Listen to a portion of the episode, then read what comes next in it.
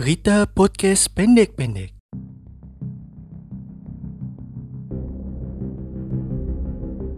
Pinterest melarang semua iklan penurun berat badan di platformnya.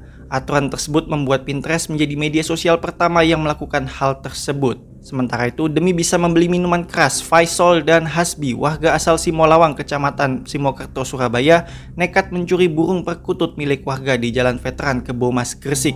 Beruntung pelaku berhasil ditangkap pihak kepolisian setelah mereka ketahuan warga saat sedang kabur. Sementara itu, seorang pemuda berusia 26 tahun membakar rumah orang tuanya di Jalan Durian Ratus, RT 05 RW 08, Kelurahan Kurau Gadang, Kecamatan Nanggalo, Kota Padang, Sumatera Barat, karena tidak diberikan uang sebanyak yang ia minta.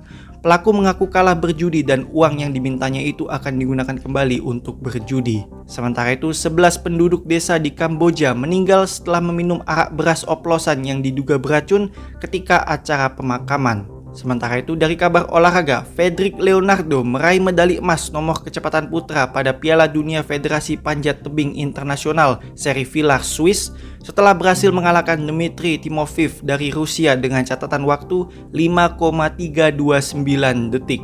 Sekian berita podcast pendek-pendek kali ini.